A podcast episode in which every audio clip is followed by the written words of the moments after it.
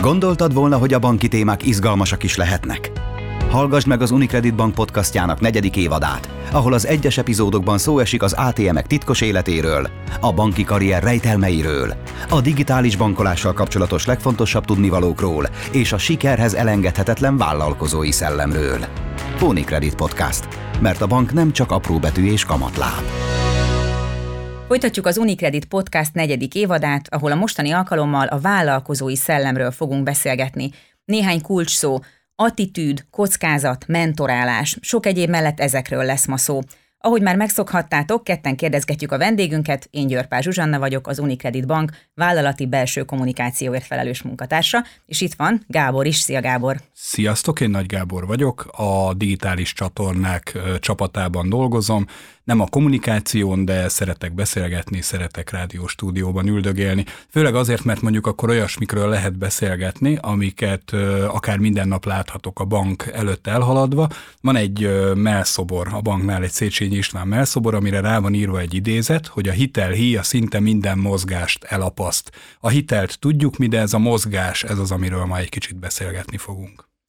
És aki ebben segíteni fog nekünk, mai vendégünk Bolyán Róbert, az Unicredit Bank ESG szakértője, akivel megbeszéljük, hogy miért is elengedhetetlen a gazdaságot, a pénzügyeket mozgató vállalkozói szellem élénkítése, és hogy hogyan tudja ezt támogatni egy bank, nevesítve az Unicredit. Egy kicsit közelebb jutottunk ehhez a mozgáshoz, amit az előbb már emlegettem. A vállalkozói szellem egyenlő-e azzal a mozgással, amit Széchenyi István a hitelben emlegetett? Abszolút jó a példa, és nagyon szeretem ezt az idézetet, sokat használom én is. A vállalkozói szellem nagyon bő téma, sokkal több annál, én azt gondolom, mert ha csak abból indulunk ki, hogy a vállalkozás, vagy egy vállalkozási tevékenység mit jelent, ugye vállalkozást vagy vállalkozásokat alapítok valamilyen cél érdekében ha rövid definíciót akarom mondani. De hogy ugye ennél sokkal többet jelent a vállalkozói szellem, mert ahogy e, beszéltük, ez egy attitűdöt jelent, ez egy elkötelezettséget jelent, e, ez egy szemlélet, szemlélet e, típust jelent, hiszen én vezetni akarok, vezettetni akarok, e, és én azt gondolom, hogy van egy nagyon személyes része is, hogy jelent egy bizonyos önismeretet. Legalábbis egy sikeres vállalkozásnál az önismeret az véleményem szerint és tapasztalatom alapján elengedhetetlen kelléke, vagy, vagy, vagy szükséges feltétele ahhoz, hiszen nem tudhatok mindent, nem érthetek mindenhez. Szoktam volt mondani, hogy a polihisztorokkora lejárt. De hogy ugye a vállalkozásnál minél jobban ismerem magam, minél jobban ismerem a hibáimat, annál jobban tudok rá felkészülni, annál jobban tudok rá fókuszálni, és akkor az a bizonyos vállalkozói szellem, amiről beszélünk, az meg tud valósulni. Hiszen, hogyha megnézzük egy vállalkozásnál, alapvetően a cselekvés, mint olyan.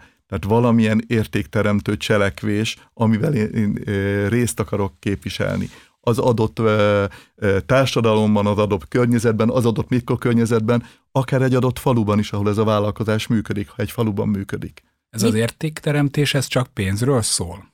Nyilván nem, pont ezt akartam kihangsúlyozni, hogy értékteremtés is vállalkozói szellem, az embereknek a legtöbb ö, ö, megfogalmazásában igen pénzről szól. Egy vállalkozó az egyenlő a pénzzel, de hogy ez annál sokkal több, hiszen vállalkozó az lehet egy befolyás, lehet egy mikropiacon egy meghatározó személy, lehet egy mecénás egy mikropiacon, és akkor nem ö, több millió forintról beszélünk, de nem is több millió forintról, hanem akár százezerekről beszélhetünk, és már ő mecénásként léphet fel. Tehát, hogy sokkal több minden lehet, és akkor nem beszéltünk még a társadalmi vállalkozásokról, ami, ami pedig teljesen ellentmond a, a pénzteremtésnek és a pénznek, hiszen ott társadalmi célok valósulnak meg. Tehát, hogy ilyen szempontból a vállalkozói szellem sokkal tágabb és sokkal bővebb ben értelmezendő, és nekünk is így ezzel a fogalommal kell megbirkoznunk. Picit még a fogalmaknál és a definícióknál maradva, mit értünk vállalkozás alatt? Tehát most itt egyéni vállalkozókról beszélünk, kis- és középvállalkozásokról beszélünk, vagy pontosan mit, mit értsünk alatta? Nagyon-nagyon jó a kérdés, mert hogyha ha a statisztikához nyúlok, akkor abból indulunk ki, hogy Magyarországon van kb. 1,8 millió vállalkozó.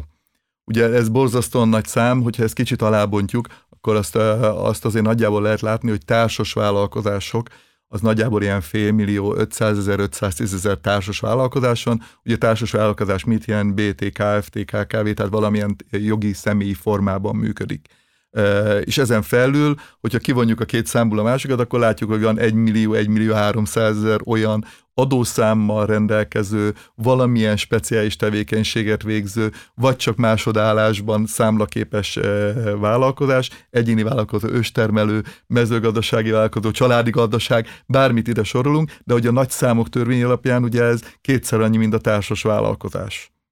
Egészségesnek mondható ez? Én úgy gondolnám, hogy a BTKFT termelékenyebb tud lenni, mint egy egyéni vállalkozás. Ez csak az én személyes előítéletem, fogalmazzunk így. Ezért gondolom, hogy nem feltétlenül teljesen egészséges ez a struktúra, ha csak megérzéseimre hagyatkozok, akkor azt mondanám, hogy jobban örülnék, ha több társas vállalkozás lenne Magyarországon, mint egyéni vállalkozás. Jól gondolom? Jól érzem én ezt? Van, van egy ilyen megfogalmazása is, igen, tehát sok, ugye hétköznapi értelemben szoktuk azt mondani, hogy Magyarország a vállalkozók országa, tehát ilyen szempontból abszolút arra hajaz a, a kérdésed. Ha megnézzük mondjuk a GDP-ben való hozzájárulást, akkor van egy nagyon-nagyon érdekes ellentmondás a történetben, hiszen Magyarországon van 13-14 ezer külföldi tulajdonban lévő vállalkozás. Hogy mit jelent a külföldi tulajdonban? Az 51 százalék vagy annál nagyobb tulajdonosi kör külföldi irányítás alatt van. Tehát ez a 13-14 ezer vállalkozás, ez az 1 millió 800 ezerhez képest, vagy akár az 510 ezer társas vállalkozás képest elenyésző, 2 százalék, 2-3 százalékot tesz ki. Ehhez képest magyar GDP-hez való hozzájárulása meghaladja a 40-45 százalékot, tehát valahol 40-45 százalék közé tesszük. És hogyha ha innen nézzük, akkor, akkor abszolút reális, vagy abszolút jól látod ezt a kérdést, vagy hogy valami, valami, valami a hatékonysággal van itt az éterben. Na és mi van a hatékonysággal? Pont ezt akartam én is kérdezni, hogy miért fontos egy ország gazdasága szempontjából, hogy megfelelő mennyiségű vállalkozás és kis és középvállalkozás legyen? Ugye ezt a példát úgy tudnám megmondani, múlt héten jöttem vissza Olaszországból, és mint olasz bankként az anyavállalattól nagyon sok diskurzusunk van a gazdaság szerkezetekkel kapcsolatban, hogy milyen irányba kell menni, és mennyire tudjuk lokálisan meghatározni azokat a stratégiákat, hogy, hogy sikeresebbek legyünk a lokális piacon, és így összességében sikeresek tudunk lenni. Ugye az olasz gazdaság köztudottan alapvetően kis vállalkozásokra épül, kis és középvállalkozásokra az olasz tulajdonban lévő kis és középvállalkozások hozzák a GDP-nek a 70-75 százalékát. Ugye nem tudom, mennyire érzékelhető a különbség, és ezért sokkal jobban diversifikáltabb az ő rendszerük, nyilván egy bizonyos szempontból kiszolgáltatottabb is, de hogy a diversifikáció miatt sokkal jobban válságállóbb. Ez jelenti azt is, hogy a, akár az adóhozzájárulása, az adóigénye, az eltartási és eltartó képessége is teljesen másik gazdasági szerkezet e, szempontjából. Magyarországon a sok vállalkozás az nyilván adóelőnyöket foglal magába, az itt csinálok e, e, egy kiegészítő vállalkozást, mert akkor számlaképes vagyok, e, tehát hogy ez, ez nyilván gazdaság strukturális kérdés is. Ennek történelmi okai vannak egyébként? Tehát ugye Magyarországon 40 évig állami tulajdonú cégek uralták a piacot, a vállalkozás az egy gyakorlatilag ismeretlen, nem teljesen, de gyakorlatilag ismeretlen ö, gazdasági életforma volt. Hát ha visszamegyünk kicsit történelmi, akkor ugye a, a 80-as években is azért már a GMK rendszer működött, ami a vállalkozói lét, vagy a vállalkozói szellem, mert nevezzük a szocializmusban a vállalkozói szellem, az abszolút a GMK volt gazdasági munkaközösség, bocsánat, hogyha valaki nem ismerte a fogalmat, és akkor, akkor igen. A másik oldalról ugye a váltásnál 90-es évek elején elinduló vállalkozó réteg, akkor még azt mondanám, hogy az a vadkapitalista időszakban elindult vállalkozói réteg. Mit nevezek én vadkapitalizmusnak, és engedtessék meg, hogy ez a minden szabad, ami nem tilos legalábbis én így fordítottam le akkor magamban, én 93-ban kezdtem el a bankszektorban dolgozni, és akkor tényleg tény, tény, tényleg nagyon-nagyon vad dolgok tudtak megtörténni, ehhez képest sokkal letisztultabb a mai rendszer.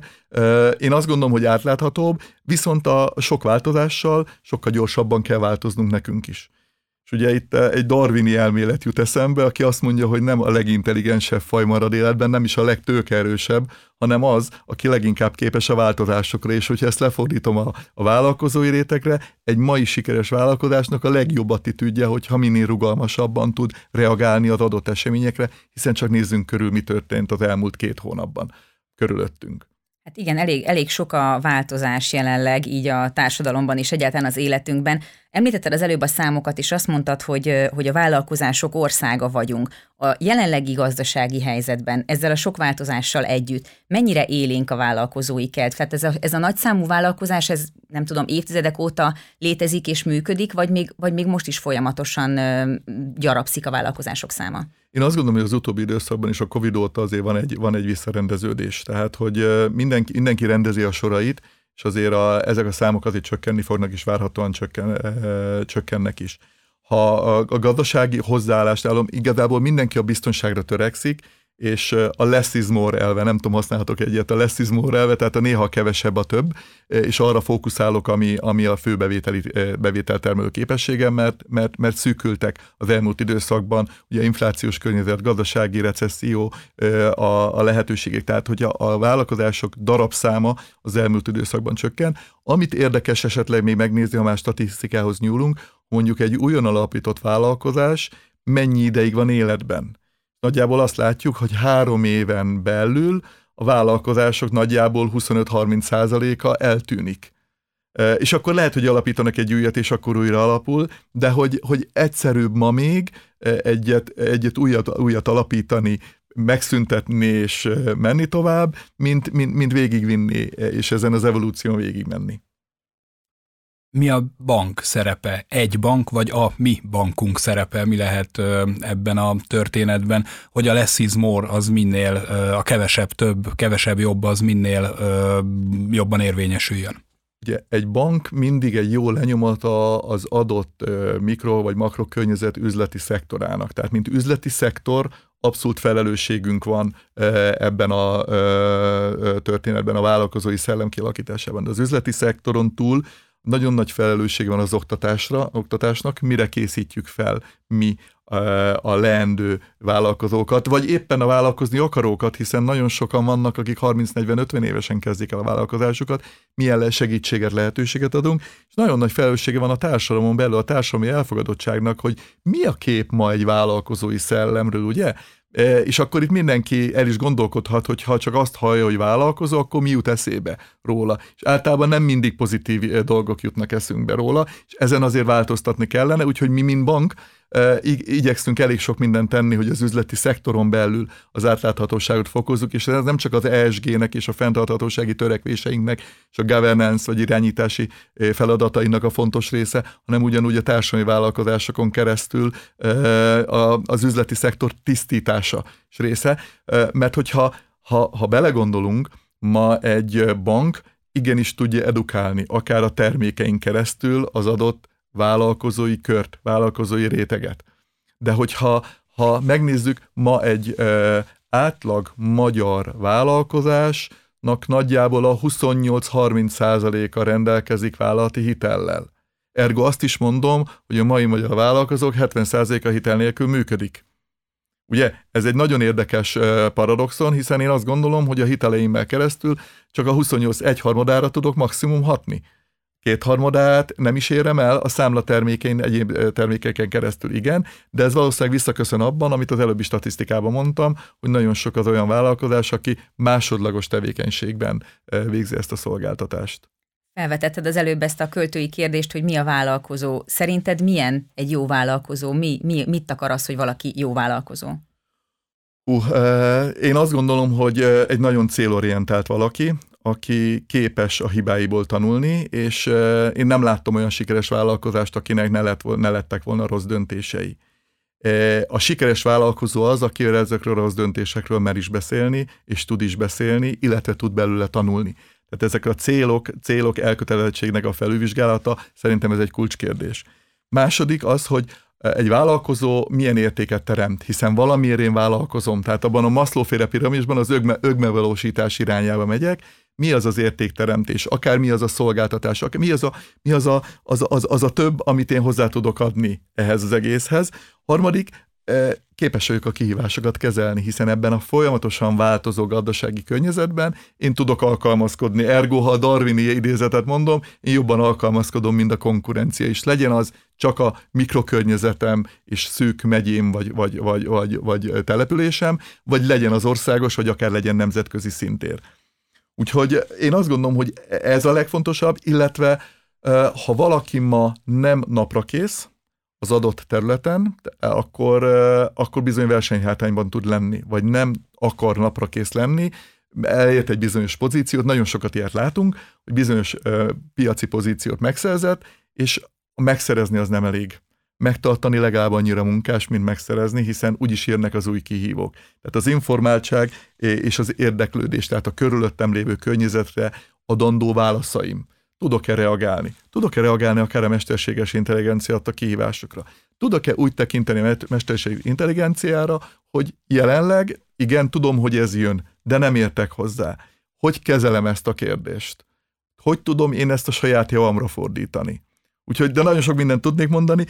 Én mindig utolsónak csak még egy példát hadd mondjak, hogy tudom, tudok-e más szemüvegét felvenni?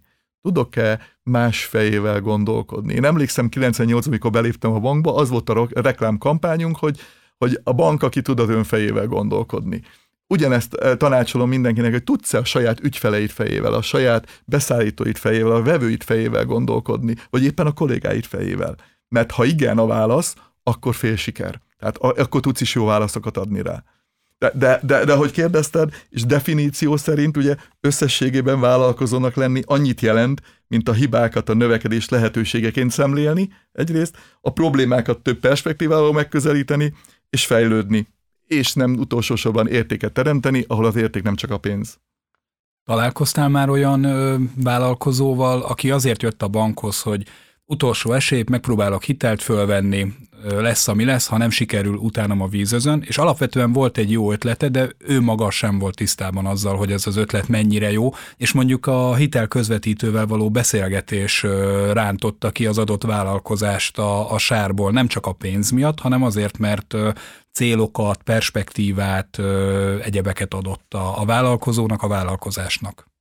Hú, egy Pandora boxot nyitották ki, mert hogy eh, nagyon sok kérdés hangzott el, és imádom mindegyiket, mert hogy mindegyikre megvan a külön válasz, hiszen az a vállalkozó, akinek az utolsó mencsvára az, hogy majd egy banktól hitelt veszek fel, az, az már azt hiszem, hogy már önmaga nem hisz abban, amit csinál, de még ad egy utolsó esélyt. Tehát én igazából azt mondom, hogy az ilyen esetekben kétharmad e, vagy hármener valószínűséggel ez nem fog működni. Mert azt fogjuk látni, hogy a vállalkozó önmagában nem hisz abban, amit ő csinál. Tehát első körben én azt szoktam mondani, hogy e, tudja eladni azt, hogy mit szeretne legalább egy bankosnak és nem, nem, nem, nem az ügyintéző beszélek, tudja átadni azt, hogy mi az az értékteremtés, mi az az érték, mi az a cash flow, mi az a visszatérülési forrás, amiből tudunk kezdeni. Nem akarom nagyon belemenni a szakmába is, és mérlegelemzésbe is, de hogy megvannak az alapvető pontok, amiben ez működik. Ha a vállalkozó sem hisz benne, és úgy jön, hogy az utolsó mencsvárként, akkor nem tudom biztatni, akkor megint vegyük fel a másik szemveget, mire az utolsó mencsvár? Te magad nem hiszel benne? Te nem tudod e, ezt jobban csinálni? Vagy, vagy, vagy milyen segítség kell neked? Ne az utolsó mencsvár legyen a bank, bank legyen az első között, mert hogyha még nem e, épi, nem sikerül, akkor is legyen e, B vagy C terv. Szoktam volt vállalkozásoknak mondani, hogy a bank nem csak azért kell, hogy ad hitelt vagy nem ad hitelt, hanem az egy jó értékmérő, jó visszajelzés, akár az ő hibária és akár az ő könyvelésére, hogy mit lát belőle egy bank. Szoktunk ilyen játékot játszani, már mint idézőjelesen, most ezt nagyon, nagyon pejoratíven mondom, a vállalkozókkal, hogy ne azért adja be hitelkérelmét, mert hogy, mert hogy hitelt szeretne, hanem adjunk egy visszajelzést neki, hogy mi mit látunk róla mentorálási programokra szoktunk. Mielőtt belekezdünk, mielőtt nem mondunk semmit, mielőtt be sem mutatkozunk, én kérek egy mérleget, és elmondom, hogy én mit látok róla és döbben csend szokott lenni, hogy úristen, ezt honnan olvasom ki, mert hogy ezt érezzük magunkon is, de hogy, és hogy milyen problémákat, milyen, milyen olyan, és nem azért, mert mi ennyivel okosabbak vagyunk, hanem mert annyi vállalkozást láttunk, annyi finanszírozásban benne voltunk, és annyi jó és rossz példánk is volt, és, és ugye igen, tehát, hogy rossz példából is tanulunk a hitelezésnél. De csak ne, ne hitelről beszéljünk, hanem beszéljünk akár a, egy számlavezetésről, vagy beszéljünk akár egy tanácsadásról. És akkor, mikor azt mondom, hogy a Pandora Boxot kinyitottad, hitelközvetítők szerepe, felelőssége, lehetősége. Ugye ma egy hitelközvetítő, a sikeres hitelközvetítő, ő tud tanácsot adni nem tudom, hogy hány százalék a hitelközvetítőnek ad tanácsot, vagy terméket értékesítés. Nem tudom, hogy érzi a hallgatóság, hogy termékértékesítés vagy tanácsadás között mi a különbség. Borzasztóan sok. Mert hogy ma annyi pénzügyi termék van, hogy legyen, ember legyen az a vállalkozó talpá, az a vállalkozó, aki, aki el tud igazodni benne. Ezért szükséges egy pénzügyi tanácsadó, legyen hitelközvetétő, legyen egy bank, legyen egy bankár, aki tud ebben segíteni. De én se tudok csak akkor segíteni, ha értem az ő rezgéseit, ha minél jobban elmondja az ő lehetőségeit, az ő dilemmáit és az ő problémáit. Hiszen ha nem mond el mindent, akkor lehet, hogy én olyan tanácsot adok, vagy olyan ö, megoldást adok, ami neki nem lesz jó hosszabb távon. Rövid távon megoldja a kérdést, de hosszabb távon nem. Számtalan olyan példa van, hogy bejönnek, neki mindegy, csak valami pénzt kell, mert meg kell oldani valamit, és akkor ezt kezdjük el kifejteni, hogy ez, ez annál több de ne csak pénz kelljen, hanem, hanem ez legyen több. Jó, és ez egy tipikus gyakorlat, hogy nekem pénz kell most, és meg kell oldanom, ki kell fizetnem. Felmerült az előbb, hogy a, a vállalkozásokat mentorként, vagy mentorálással is lehet támogatni. Ez mennyire van jelen az Unicredit életében? Én azt gondolom, hogy egyre jobban.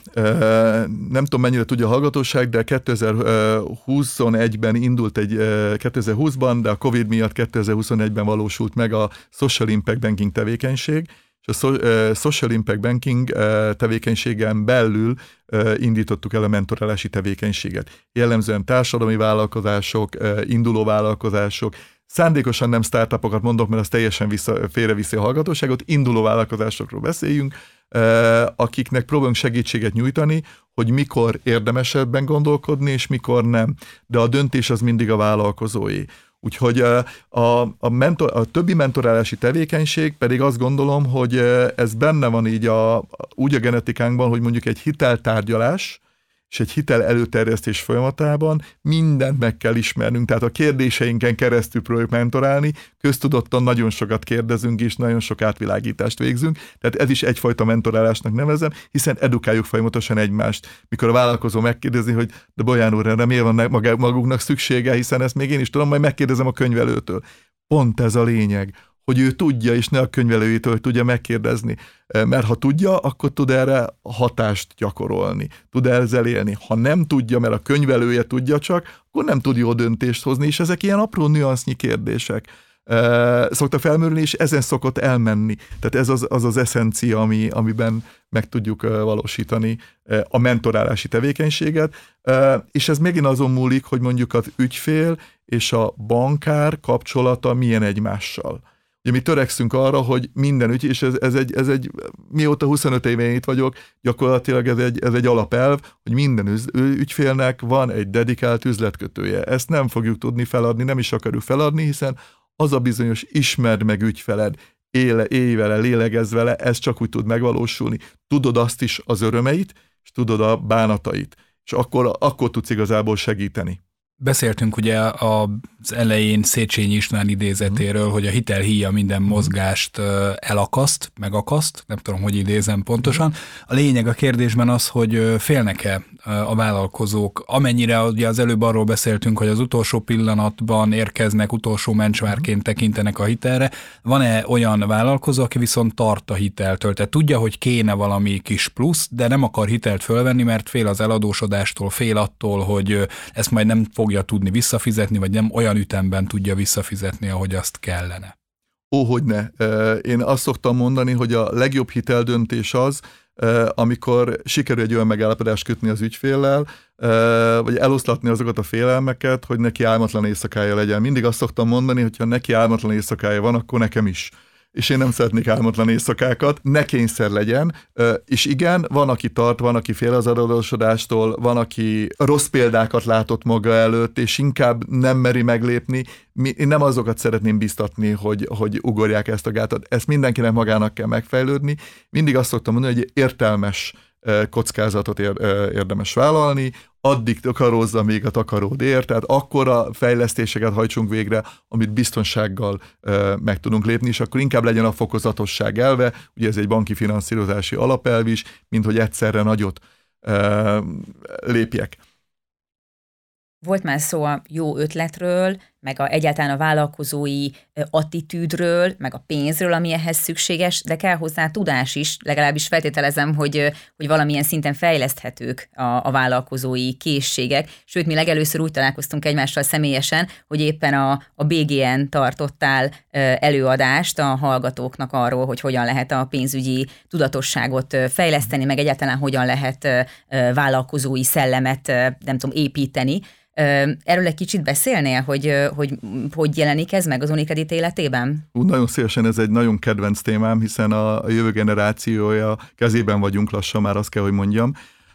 De még mielőtt megütötte a fülem ez a ötlet, meg siker, meg pénz, meg, meg, meg tudás, ugye van egy tévhit Magyarországon, hogy mindenki a jó ötletre vár. És nem tudom, hogy, hogy mennyire van tisztában a hallgatóság, hogy ma egy sikeres vállalkozásnak, vállalkozásnál egy jó ötlet, az nagyjából 3-5 százaléka a sikernek. Tehát ha azt mondom, 3-5 százalék van egy jó ötletem, meg kell ezt valósítani, és a megvalósításban rejlik a, a kulcs, mennyire vagyok én álhatatos, mennyire tudok én tűzönvizen keresztül menni, és végig megvalósítani azt az ötletet. Tehát ugye ezt azt mondja az angol szakzsargon, hogy execution, tehát ez a megvalósítás e, a kulcskérdése. Megvalósítás alatt értem azt, hogy én mennyire vagyok ellenálló, válságálló, mennyire hiszek abban, amit csinálok, Megvalósítás alatt értem azt, hogy ha hiszek én abban, akkor ezt el is tudom mondani, át is tudom adni, tudok befektetőket is szerezni, tudok a bankost meggyőzni, vagy akár, akár külső ö, befektetőket, üzleti angyalokat, vagy bármi, hogyha olyan stádiumban van. Én sikeres vállalkozóként az, a megvalósításnál képes vagyok arra, hogy megosztom ezt a tudást olyan emberekkel magam körül, akik jobban értenek bizonyos területhez, mint én teszem. Tehát tudom az én hibáimat, és is visszakanyarodok a beszélgetés elejére, van olyan önismeretem, hogy én nem vagyok jó, nem vagyok elég struktúrált, és nem vagyok eléggé precíz abban, hogy a könyvelést, a nyilvántartást veszem. Akkor felveszek magam alá egy ilyen embert, aki ebben nagyon jó és hiszek neki, vagy folyamatosan visszacsatolom, de hogy kell egy ilyen megerősítés. Tehát igazából nem csak külső oldalról kell, hanem kell az alkalmazotti oldalról is, vagy ha nem alkalmazott, hanem beszállító vagy könyvelő, akkor én tudok vele olyan dílt kötni. És akkor ezt, ezt gondolom sikeres vállalkozás alatt, vagy ezt gondolom megvalósítás alatt, és ezért mondtam azt, hogy a 3-5 százalék a jó ötlet, és 90% meg a, a maradék, és az összes többi, meg a szabályozói környezet, az engedélyek is, és minden, vagy az a, a, a, a mikrokörnyezetem, ahol én működöm. Visszatérve a, a kérdés második felére, uh-huh. tehát mit tehet az oktatás azért, hogy a, a vállalkozói szellemet uh-huh. élénkítse, és egyáltalán, hogy a pénzügyi tudatosságot fejlesz-e a fiatalokban, és mit uh-huh. tehet ezért az Unicredit? Az oktatást, ha már kérdezed, ugye én azt gondolom, hogy itt, itt megint mindenkinek le, van, van feladata. Van feladata az általános iskolának, a középiskolának, az egyetemnek, és így mind banknak is. Ugye mi a pénzhét rendezvényein keresztül, a 8 éve működő pénzhét keretein belül 8 éve egyre sikeresebben működünk, egyre több diákot érünk el, egyre több önkéntessel csináljuk ezt a tevékenységet, ahol általános iskolába beszélünk pénzügyekről. Én emlékszem az első példánkra, mikor, mikor elmentem, és úristen, ötödik osztályba, és én elvállaltam, és, és, és előtte lévő este ott Robi, mit fogsz te mondani ötödikes gyerekeknek a pénzügyekről? És akkor persze voltak a játékos feladatok, és úgy jöttem el, hogy úristen, vissza kell mennem, mert a feléig sétottunk, mert annyira jók voltak a gyerekek, annyira játékosan ők, annyira másképp fogják még fel. De hadd mondjuk el egy másik példát, ha már pénzügyi oktatás. Voltam egy középiskola végzősök osztályában érettségi előtt álló gyerekek, és nagyjából uh, hagytam 10 percet a szabadon választott kérdésekre. És akkor beszéltünk a svájci frank hitelezés jött elő, és teljesen őszintén beszéltünk róla, hogy ki mikor hibázott, kinek mi volt a felelősségeben, hogy lehet ezt elkerülni, és így nagyon őszintén beszélgettünk, nagyon sok kérdés volt a gyerekekről, és az előadós után két ö, diáklány odajött, fal fehéren, hogy úristen, ez nem is olyan bonyolult, ők ezt értik, már csak egybe segítsek, hogy hogy mondják el a szüleinek. És ez volt az a katarzis élmény, ami azt mondta, hogy az oktatást azt tovább kell fokozni, vagy tovább kell csinálni. Ugye, és akkor még egy utolsó példát hadd mondjak, ugye, ha már beszéltem általános iskoláról, középiskoláról, ugye egyetemen 2019-ben a BGE-vel kötöttünk egy együttműködési megállapodást, kialakítottunk egy Fintelligence termet, egy Unicredit termet, amit úgy töltünk meg tartalommal, hogy minden fél évben, minden évben csinálunk egy fél éves kurzust, egy szabadon választható tantárgy, ez a Real Life Banking címet viselte annó, amikor indultunk. Mi megmutatjuk azt, hogy hogy működik a valóságban, amit te megtanulsz az egyetemen elméletben, és próbáljuk lefordítani, hogy ez mit jelent. Hány különféle szakmát ötvözünk mi, és hogy milyen, milyen feladatok vannak, és ugyanúgy a vállalkozói lét, ha valaki másik oldalon lesz. Úgyhogy én azt gondolom, hogy elég széles. Ezen kívül még van kilenc olyan ö, együttműködési megállapodásunk, vagy oktatási programunk, legyen az a BKIK-val, a Bridge to Benefit program, vagy a Civil Impact Academy-vel, vagy, a, vagy akár a településünkön, az országos szövetségével, ahol próbáljuk feladni mindenkire a bankári szemüveget. Legalábbis én ezt a címet szoktam adni, hogy vegyük fel közösen a bankári szemüveget, és nézzük meg, hogy mit látunk. Úgyhogy én azt gondolom, hogy ez az oktatás és a szemléletformálás, ez nem egyedüli feladatunk, de én azt gondolom, hogy a bankszektoron belül Unicredit az a dobogós helyen veszi ki a részét ebből, és erre nagyon büszkék vagyunk. Ez egy kiváló végszó volt. Köszönjük szépen Bolyán Robertnek a beszélgetést. Ez volt az Unicredit Podcast negyedik évadának aktuális epizódja. A továbbiakkal hamarosan folytatjuk. Köszönjük szépen. És a Én köszönöm a meghívást, én köszönöm a meghívást, öröm mindig ilyen jó társaságban erről beszélni. Sziasztok!